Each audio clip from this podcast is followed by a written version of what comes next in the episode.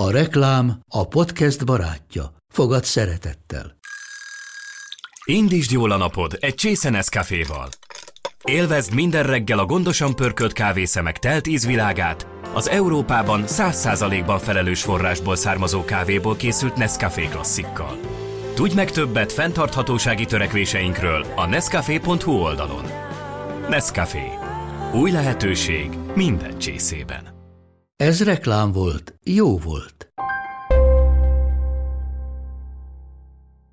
Sziasztok! Ez itt a Mesélj Anyukám, A Family.hu minden hétfőn új adással jelentkező podcast műsora. amelyben anyák mesélnek anyáknak anyákat érintő témákról. Én Zubor Rozália vagyok, Én pedig Rutner Kata. Vágjunk is bele, lássuk, vagyis halljuk, mi a mai témánk.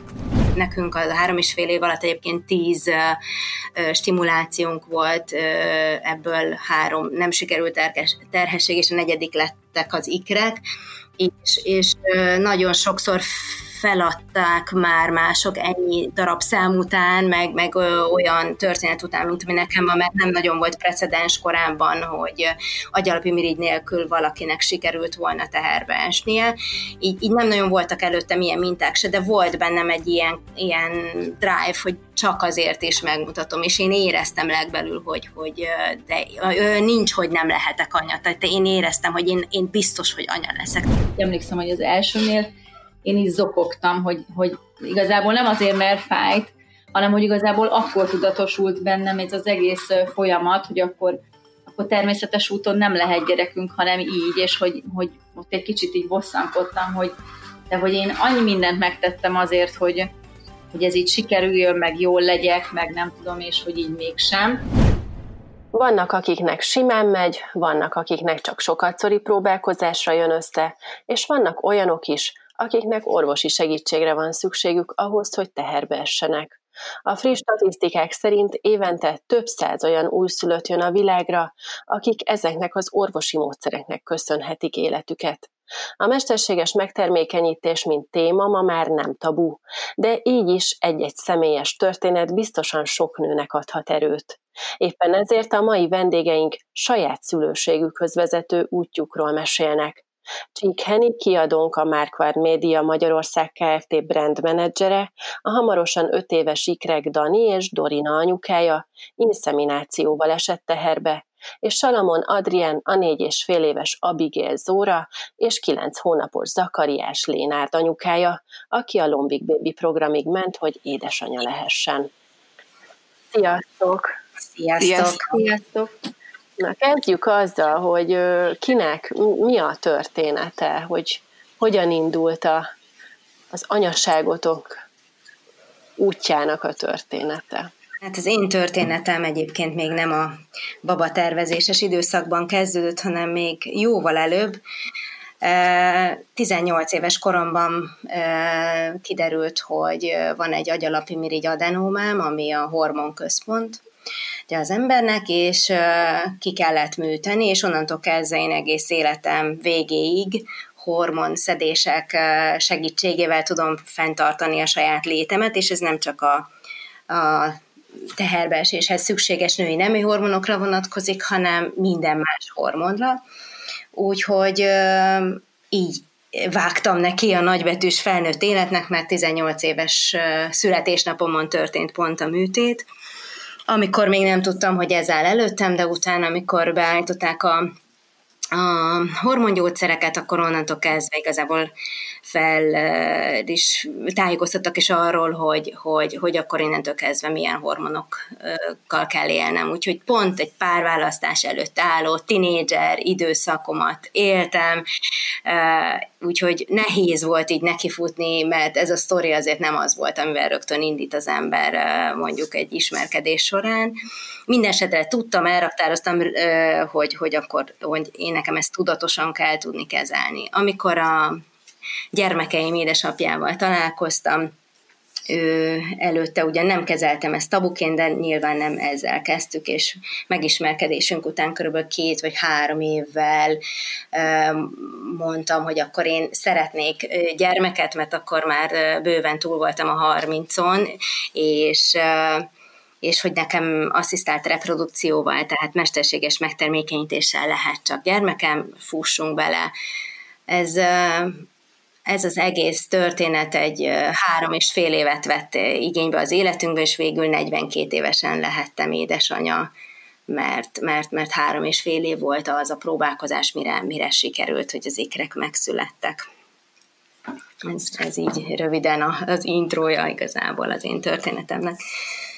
És Adri, nálatok, vagy nálad hogy volt ez? Hát nálam úgy volt, hogy nagyon érdekes igazából így nem is nagyon tudom megmagyarázni, hogy ez miért volt, de hogy nagyon sokáig, vagy, vagy mondjuk, hogy így fiatal koromtól kezdve valahogy így mindig bele volt, benne volt a fejemben, sosem mondtam ki, de valahogy éreztem azt, hogy, hogy nekem lehet, hogy nem lesz gyerekem. De így különösebben nem foglalkoztam vele, csak néha így átfutott az agyamon. És és 2009-ben diagnosztizáltak nekem endometriózist, egy ilyen két éves hercehúrca után, fájdalmas menstruáció volt nekem így a, legfőbb tünet, de a végén aztán ehhez már minden más kapcsolódott, és akkor már annyira rosszul voltam, hogy dolgozni se tudtam, meg gyakorlatilag semmit nem tudtam csinálni. És, és hát akkor volt egy nagy műtétem, amikor kivették a, a baloldali petevezetéket, a hüvelyfalról egy csomót, egy 15 centis bélszakaszt, és hát akkor igazából felmerült az, hogy, hogy amiatt, hogy ugye kivették a baloldali petevezetéket, ezért nehezebb lehet a teherbeesés, de még így is természetes úton ez egyébként összejöhet, szóval én annyira akkor sem éreztem azt, hogy, hogy aztán egyszer majd csak lombik lesz az, amikor, amivel, aminek a segítségével a gyerekünk lehet. Aztán akkor az akkori párkapcsolatom az így igazából szét is mentünk, nagy részt egyébként amiatt, mert hogy mondták, hogy az endometrium, vagy hát nem emiatt, de az egy ilyen gyújtópontja volt, hogy a, a, mondták, hogy az endometriózis miatt jó lenne minél hamarabb gyereket vállalni, én egyébként szerettem volna, ő nem tartott ott, hogy ez legyen, és hát nyilván akkor ott nem volt egy közös nevező, és akkor évekkel később találkoztam a gyerekek apukájával, és ő vele viszont így nagyon hamar úgy gondoltuk, hogy, hogy akkor jöhetnek a gyerekek, és, és hát ez nem sikerült, így mondták, hogy akkor fél, kicsit több mint fél évet kapunk, hogy ez sikerüljön. Én azt még egy kicsit így húztam, hogy akkor még hát ha, de aztán nem sikerült, és akkor mindenféle vizsgálatot megcsináltattunk, és volt még egy, egy műtét, mert volt egy nagy ciszta, amit mondták, hogy akkor az a petefészekben van, azt ki kell venni, és kiderült, hogy nem a petefészekben van, hanem a petevezetéken, és hogy olyan szinten roncsolta a petevezetéket, hogy azt is ki kellett venni. És hát innentől kezdve ugye nem volt más lehetőség, mint, mint a lombik eljárás, és igazából nem sokkal utána, mivel már az előzetes vizsgálatokat mindent megcsináltunk, tehát igazából készültünk arra, hogy lehet, hogy ez lombik lesz, de bíztunk benne, hogy a nélkül is össze fog jönni. Belevágtunk a lombikba, a műtét után négy hét, nem is tudom, a műtét után egy héttel, és gyakorlatilag négy hét múlva várandós voltam Abigail-lel, és Szóval, hogy ez így nagyon, nagyon gyorsan ment, vagy nagyon gyorsan uh, sikerült, így meg is lepődtünk, meg így az orvos is. De az orvos jobban meglepődött, mint mi, mert hát nyilván én bíztam benne, hogy hát nem lehet más, mint hogy ez sikerül. De aztán ugye mi azóta csináltunk egy alapítványt, hogy csináltam egy alapítványt, és hát nagyon sok nővel találkozunk, akiknek ez nem elsőre sikerül, de még nem is másodszorra, hanem sokadik alkalomra de én azért azt gondolom, hogy ez akár elsőre sikerül, akár sokadikra, ez egy elég megterhelő folyamat tud lenni, és hát ugye abból kifolyólag, hogy, hogy nekem mind a két petevezetéket kivették, így csak ez a, az út lehet, és szerettünk volna még kis testvért, és volt egy második lombikunk, miután az, Akari, vagy az Abigail két éves lett, az nem sikerült, aztán azután kiderült, hogy a méhemben is van endometriózis, na akkor ott teljesen ki voltam, hogy nem hiszem el, hogy már mindent megteszek, hogy ez így jó legyen, aztán most még ez is. És ö, aztán valahogy ö, ezután csináltunk ö, még egy lombikot, és, ö, és egy zakariás már kilenc hónapos. És amúgy ö, titeket ez hogy érintett lelkileg, amikor... Azt akartam én is kérdezni. lelkileg én az a, az a típus vagyok, hogy ha valamilyen negatív szituáció ér, csak azért is bebizonyítom, hogy, hogy sikerül érzettel futok neki, tehát nem mondom, hogy nem tör le, és nekem, nekünk a három és fél év alatt egyébként tíz stimulációnk volt, ebből három nem sikerült terhes, terhesség, és a negyedik lettek az ikrek, és, és nagyon sokszor feladták már mások ennyi darab szám után, meg, meg olyan történet után, mint ami nekem van, mert nem nagyon volt precedens korábban, hogy agyalapi mirigy nélkül valakinek sikerült volna teherbe esnie. Így, így nem nagyon voltak előttem ilyen minták se, de volt bennem egy ilyen, ilyen drive, hogy csak azért is megmutatom, és én éreztem legbelül, hogy, hogy de nincs, hogy nem lehetek anya. Tehát én éreztem, hogy én, én biztos, hogy anya leszek. Tehát lelkileg nyilván ott voltak azok a kudarcok, amik az egy mélypontra küldtek, de, de mindig felálltam, és mindig mentem tovább, és a következő, és a következő. Egyébként ez olyan durva, mi ugye a Hennivel kolléganők vagyunk, és annyira nem felejtem el Henni azt, amikor hát lassan ilyen már hat vagy lehet már több éve is van, hogy ott lent beszélgetünk nálunk a kiadóban, a konyhában, és úgy így arról beszélünk, hogy, hogy egyszerűen annyira nem látjuk, hogy egyszer babánk lesz, mert mi is akkor próbálkoztunk a Mátéval, és nekünk előtte volt eltérésünk, és akkor, hogy ilyen, ilyen annyira el se tudtuk képzelni, hogy ez sikerül fog, és olyan jó, hogy, hogy most meg így arról beszélhetünk, hogy, hogy ezért csak sikerült. Igen, ez bennem is ö, nyomot hagyott ez a beszélgetés, annak idején mind a ketten erről beszélgetünk, és akkor még nem anyaként, és lám, Igen. most mind a kettőnknek egy fia, egy lánya van, úgyhogy... Igen, tök durva. Adri, és te hogy viselted ezt így lelkileg? Én is inkább ez a típus vagyok, hogy így próbálom pozitívan látni a dolgokat, és hogy kihozni az adott helyzetből a legjobbat, és igazából ezzel a lombikkal is úgy voltam, hogy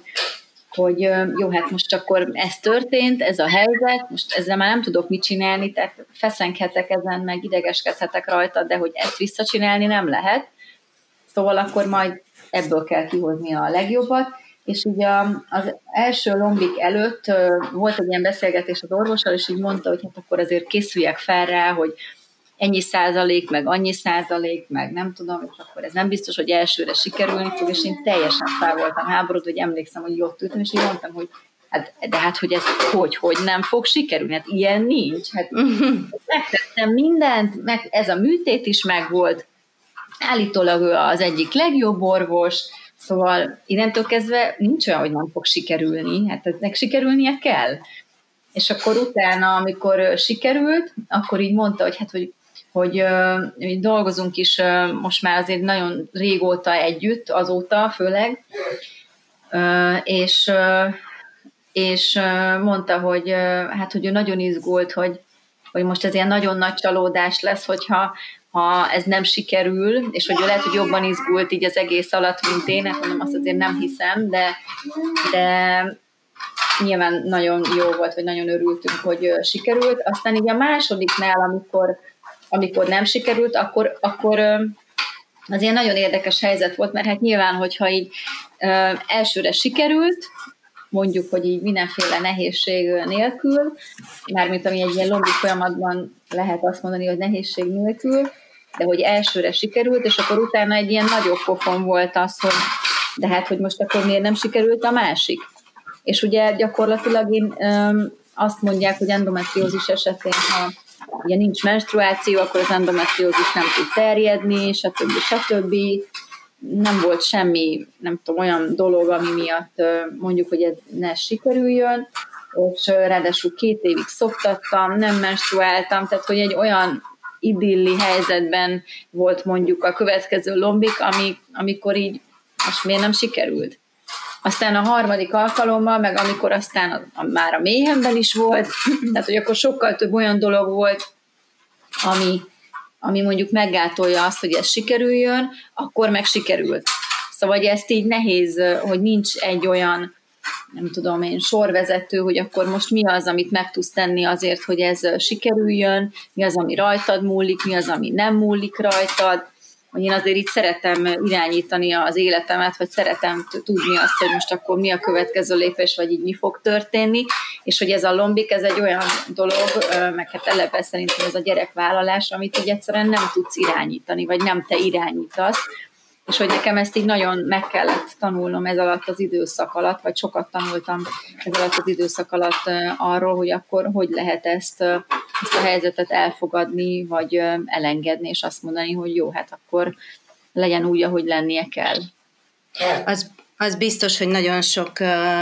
izgalommal teli időszak ez mindig, amikor várja az ember az eredményt, amikor tesztel, de mellette az, hogy időre kell hormoninjekciókat adni, időre kell menni vizsgálatokra, időre kell a pároddal együtt lenni, ez mind uh,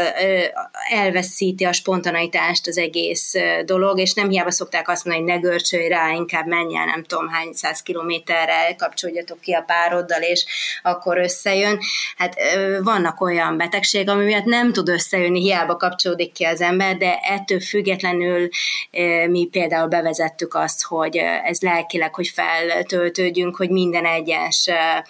stimuláció előtt igyekeztünk valahova, mondjuk magas hegyek, vagy, vagy tengerpart közelébe elmenni, kikapcsolódni, mert ugye általában azért két kezelés között azért sok hónap telt el, és,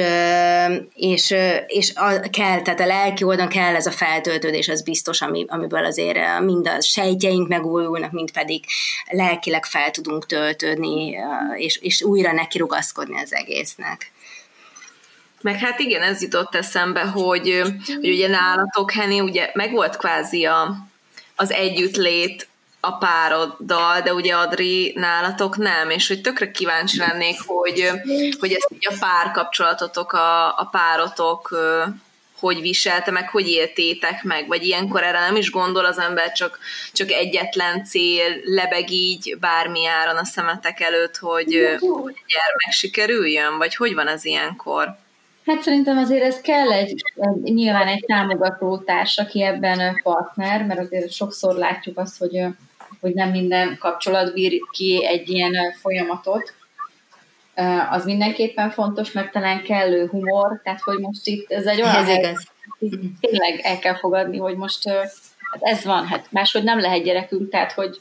vagy azt mondjuk, hogy nem lesz gyerekünk, vagy örökbe fogadunk, vagy megpróbáljuk ezt, és mi ezt az utat választottuk, hogy, hogy mi szeretnénk ezt, és hogyha ez a módja, akkor ezt megpróbáljuk. Az egy kérdés, hogyha mondjuk ez nem elsőre, tehát hogyha elsőre nem sikerül, és nem tudom én hány próbálkozás kell, hogy sikerüljön, hogy meddig megyünk el. Tehát, hogy ez mindenkinek szerintem egy ilyen egyéni mérce, vagy, vagy nem is tudom mi, amit, amit így bevállal. Én például azt mondtam, de most ezt nyilván most utólag, így, hogy elő, elsőre sikerült, az első lombit így lehet, hogy könnyű mondani, de hogy én nem biztos, hogy nekem lett volna annyi erőm vagy kitartásom, hogy, hogy mondjuk tíz lombikot végigcsináljak. De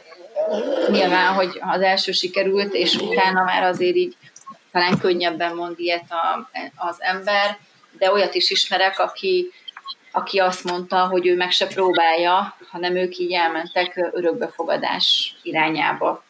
Igen, vannak ilyenek is. Nálunk ez volt, hogy így a gyerekek apukája így nagyon támogató volt, meg nagyon elfogadó ebben a helyzetben, meg mindent csinált, amit csinálni kellett, meg az első, az első lombiknál az összes injekciót ő adta be, így emlékszem, hogy az elsőnél én is zokogtam, hogy, hogy igazából nem azért, mert fájt, hanem hogy igazából akkor tudatosult bennem ez az egész folyamat, hogy akkor akkor természetes úton nem lehet gyerekünk, hanem így, és hogy, hogy ott egy kicsit így bosszankodtam, hogy de hogy én annyi mindent megtettem azért, hogy, hogy ez így sikerüljön, meg jól legyek, meg nem tudom, és hogy így mégsem. Aztán akkor ő persze mondta, hogy jó, jó, hát akkor, akkor se tudunk mit csinálni, hanem ez a helyzet van, és akkor ezt most csináljuk végig, és akkor meglátjuk, hogy hogy, hogy alakul. És ha nem sikerül, akkor majd utána újra tervezünk. Egyébként, bocs, most itt a háttérben beszélgetünk a Katával, hogy lehet ám, hogy én rosszul tudom, hogy, hogy az inszeminációnál kell együtt lenni a partnerrel, vagy sem, úgyhogy lehet, hogy már korábban meg kellett volna, hogy kérdezzük, de, de elmesélitek, hogy mi a, a két folyamat közti különbség, meg hogy egyáltalán pontosan azoknak, akik nem tudják, hogy mi, mik a folyamatok az inszeminációs lombik program során. Henni, kezdjük a, Jó. A, a, minden esetben kell egyébként akkor is, hogyha a nőnél van probléma, a férfiaknak is alapvizsgálatra menni, és mind a lombiknál, mind az inszeminációnál a férfiaknak is be kell jönni abba az intézetbe, ahol történik a lombik vagy az inszeminációs eljárás tehát ott kell ő nekik is aktívan részt venni. A különbség a testen kívül és a testen belüli sejtek találkozása, úgyhogy a, a lombik esetén ugye lombikban fogan a, a, az embrió, tehát ott, ott történik a spermium és a petesejtnek a találkozása, míg az inszeminációnál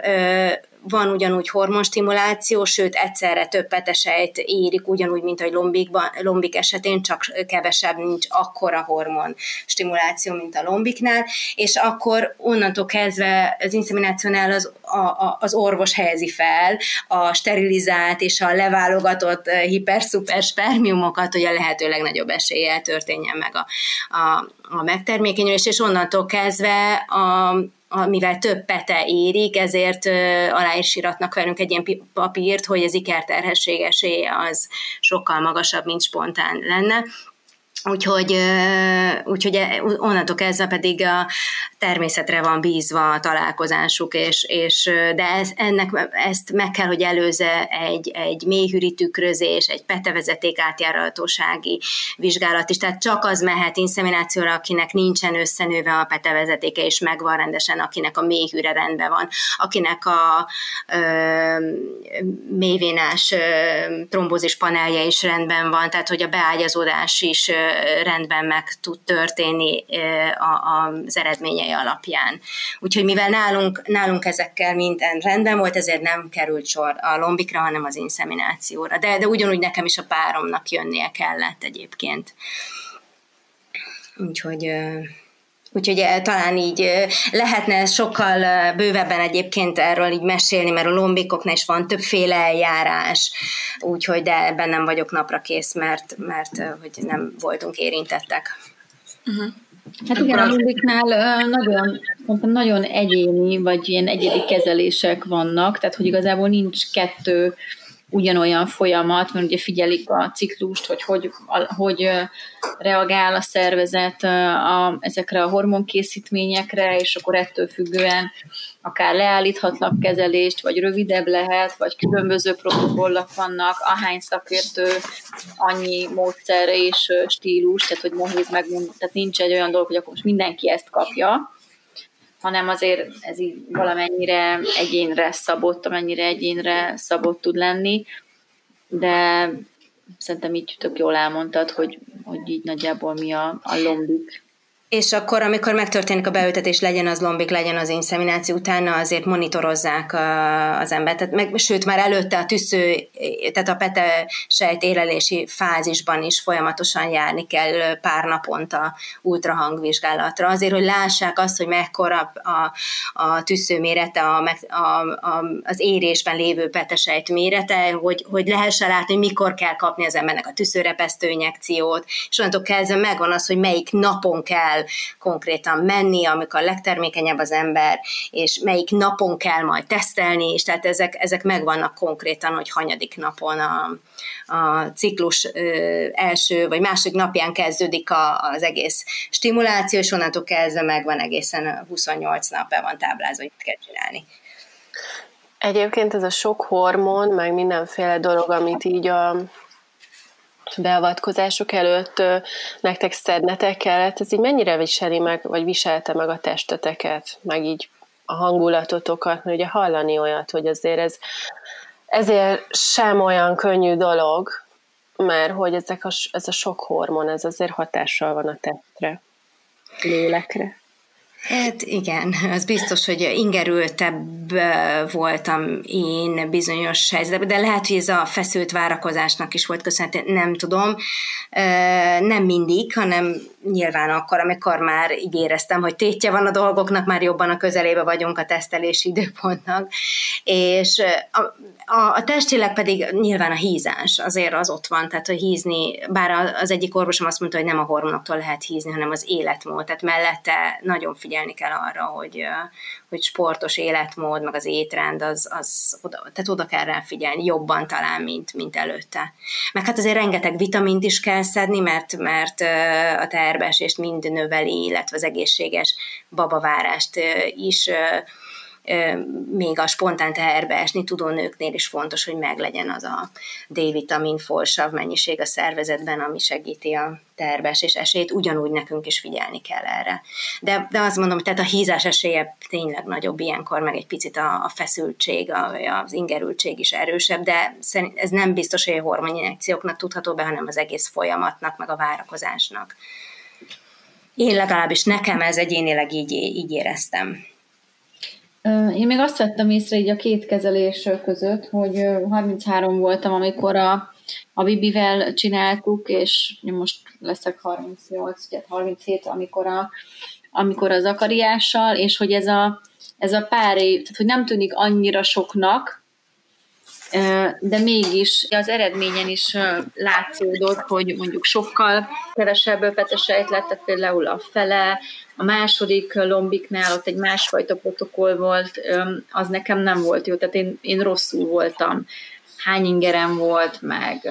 minden, minden bajom volt tényleg, tehát az egész folyamat alatt rosszul voltam, szóval hogy volt valami nekem nem volt jó, és, és hát egyébként én, akikkel így beszélgetek, így hosszú távon mondják azt, hogy így a, a lombik kezelések azok nem is feltétlenül, vagy nem mindig abban az adott időszakban mm, érezhető a hatásuk, esetleg a negatív hatásuk, hanem hogy később. Tehát, hogy később nehezebb nehezebb mondjuk így visszanyerni az eredeti alakot, vagy formát, vagy, vagy olyan hormonális változások, vagy elváltozások vannak, amiket ők ennek tudnak be. Tehát ugye az endometriózis miatt sok nővel találkozunk, megbeszélünk, akinek aztán végül is inszeminációra vagy lombikra kellene mennie, és hogy, és hogy ez az, amiről még így beszámol sok mindenki, hogy, hogy később jönnek ki ennek a hatásai. Én tökre kíváncsi lennék, nem a zsebetekbe turkálva, de hogy szerintem az ilyen hasznos információ lehet azoknak, akik, akik egy ilyen előtt állnak, hogy ez hogy mennyibe kerül egy ilyen folyamat, akár részleteiben, akár, akár így az egészet, hogyha tudjátok. Szerintem az tök érdekes, meg hasznos info lehetne. Hát vannak ugye állami támogatott részei a dolognak, de ez leginkább a lombikra jellemző, de az azt megelőző vizsgálatok, most vagy elintéz az ember állami intézményben, de leginkább leggyorsabban magánintézményekben sikerül azért, hogy lehessen kezdeni a, a stimulációt. Úgyhogy uh, itt, itt, itt nagyon széles skálája van az áraknak, tehát az 1500-2000 forint per mondjuk hormon esetén egy, egy vizsgálat díj mondjuk itt kezdődik egészen. Mondjuk a hormoninjekciók ára az egy hónapban a 100 ezer forint fölött volt, plusz az inszemináció az 40 ezer, tehát mondjuk egy kezelés nekem az inszeminációval mondjuk egy olyan 150-200 ezer forint között volt, plusz a vitaminok, úgyhogy Úgyhogy, de a lombik ára, hogyha nem OEP támogatott, az, az meg, ha jól emlékszem, 4-500 ezer forint körül van. Tehát van egy bizonyos darabszám, ami OEP támogatott, és azon felül pedig saját zsebből kell megoldani, úgyhogy Hát igen, tehát ez, ez azért így, így, ha azt nézzük, hogy a három és fél, fél év alatt azért ez milliós nagyságrendre rúgott. Uh-huh. Hát igen, ez ugye attól is függ, hogy ugye ki milyen kezelést, vagy milyen protokollt kap, meg hogy reagál a szervezete, mert ugye ez, ettől függően adják például az injekciót is, amit ugye meg kell venni. Mi egyébként államilag finanszírozott verzióban voltunk, és gyakorlatilag mindent, minden vizsgálatot ott végeztettünk el elősz, előtte is, meg, meg a, így a házi orvos utalt be különböző milyen hormonvizsgálatokra, meg már nem is tudom, hogy, hogy talán ilyen LKG, meg egy csomó minden kellett, és hogy azokat én így a házi orvoson keresztül intéztem, és így volt olyan, azt hiszem, ilyen 300 ezer forint körül amit ki kellett fizetni, ilyen inekciók, meg tüszőrepesztő hasonlók. Úgyhogy ez nagyon-nagyon egyedi szerintem, hogy, hogy kinek ez mennyibe került. Tehát ez intézménytől is függ, meg az, hogy, hogy tényleg gyakorlatilag mennyi hormonra van szükség, vagy hogy hol tudja megcsináltatni ezeket a vizsgálatokat. Igen, hát attól is függ az ember tényleg milyen intézmény. Én két intézményben voltam, az első az állami volt nálam, és tehát az első vizsgálatok az állami vizsgálatok voltak, meg a műtét is a, a, mélyüri tükrözés, ez egy ilyen laparoszkópiás műtét volt a, a petefészek átjárhatóságával együtt, de utána, amikor azt láttam, hogy egy, az első terhességem itt állami intézményben sikerült még, de, de megállt pár hét után, és nem volt szívhang, és utána nem volt tovább kutatás annak, hogy mi lehetett az ok, hogy nézzünk még meg több dolgot, akkor döntöttem, hogy, hogy intézményt váltok, és privát intézménybe mentem, és onnantól ez sokkal felgyorsultabb szakakká váltak a, az események. Nekem ugye a korom miatt muszáj volt, mert akkor már elmúltam 40, és, nem a, és, és ebben a korban már nagyon exponenciálisan csökken a, a a, a megfelelő petéknek, vagy egészséges petéknek a száma, ha jól tudom, 10-ből 8-40 körül már eleve nem alkalmas a megtevékenyülésre, úgyhogy emiatt nekem a gyorsaság az fontos volt, meg és a siker ráta, tehát eleve kerestem egy olyan orvost, aki, akinél nagy volt a sikerráta, és, és, és akkor nála viszont elkezdődtek a további vizsgálatok, akkor kiderült, hogy inzulinrezisztens is vagyok, akkor elkezdtük ezt is kezelni, a szerint élni, és onnantól kezdve csak fizetősé vált az egész, viszont, viszont minden kezelés az terhesség, tehát er, minden kezelés rögtön terhességet eredményezett, az egy másik dolog, hogy ott is az első kettő az nem volt életképes, és akkor a, a, így a, a sorban ott a harmadik, de összességében negyedik terhességből két egészséges ikrem lett, vagy tehát két gyermek egyszerre, úgyhogy, úgyhogy nekem, nekem ezért is kellett úgymond a privátból a, a fizetős irányba mozdulni, mert a korom az nagyon diktálta a tempót, mert nem szerettem volna lemaradni semmiképp az anyaságról. Adri, egyébként egy kicsit az endometriózisra rátérve, hogyha valakinek endometriózisa van, az nem feltétlenül jelenti azt, hogy akkor ö, csak lombikkal lehet, ö, vagy inszeminációval gyereket, de hogy mégis mennyi nőt érint ez Magyarországon, meg hogy így milyen esélyei vannak egy endometriózisos nőnek. Magyarországon körülbelül 200 ezer nőt érint, világszerte egyébként 198 milliót, és a fájdalmas menstruációval küzdő nőknek minden közül minden második érintett, ami egy nagyon nagy szám ahhoz képest, hogy így alig tudunk valamit az endometriózisról, és a meddőség egyik vezető oka a, az endometriózis. Szerencsére most már itthon a környező országokhoz képest ilyen négy év körülbelül a még diagnosztizálják, nyilván ez is sok, de a környező országokban 8-10 év ugyanez, és ráadásul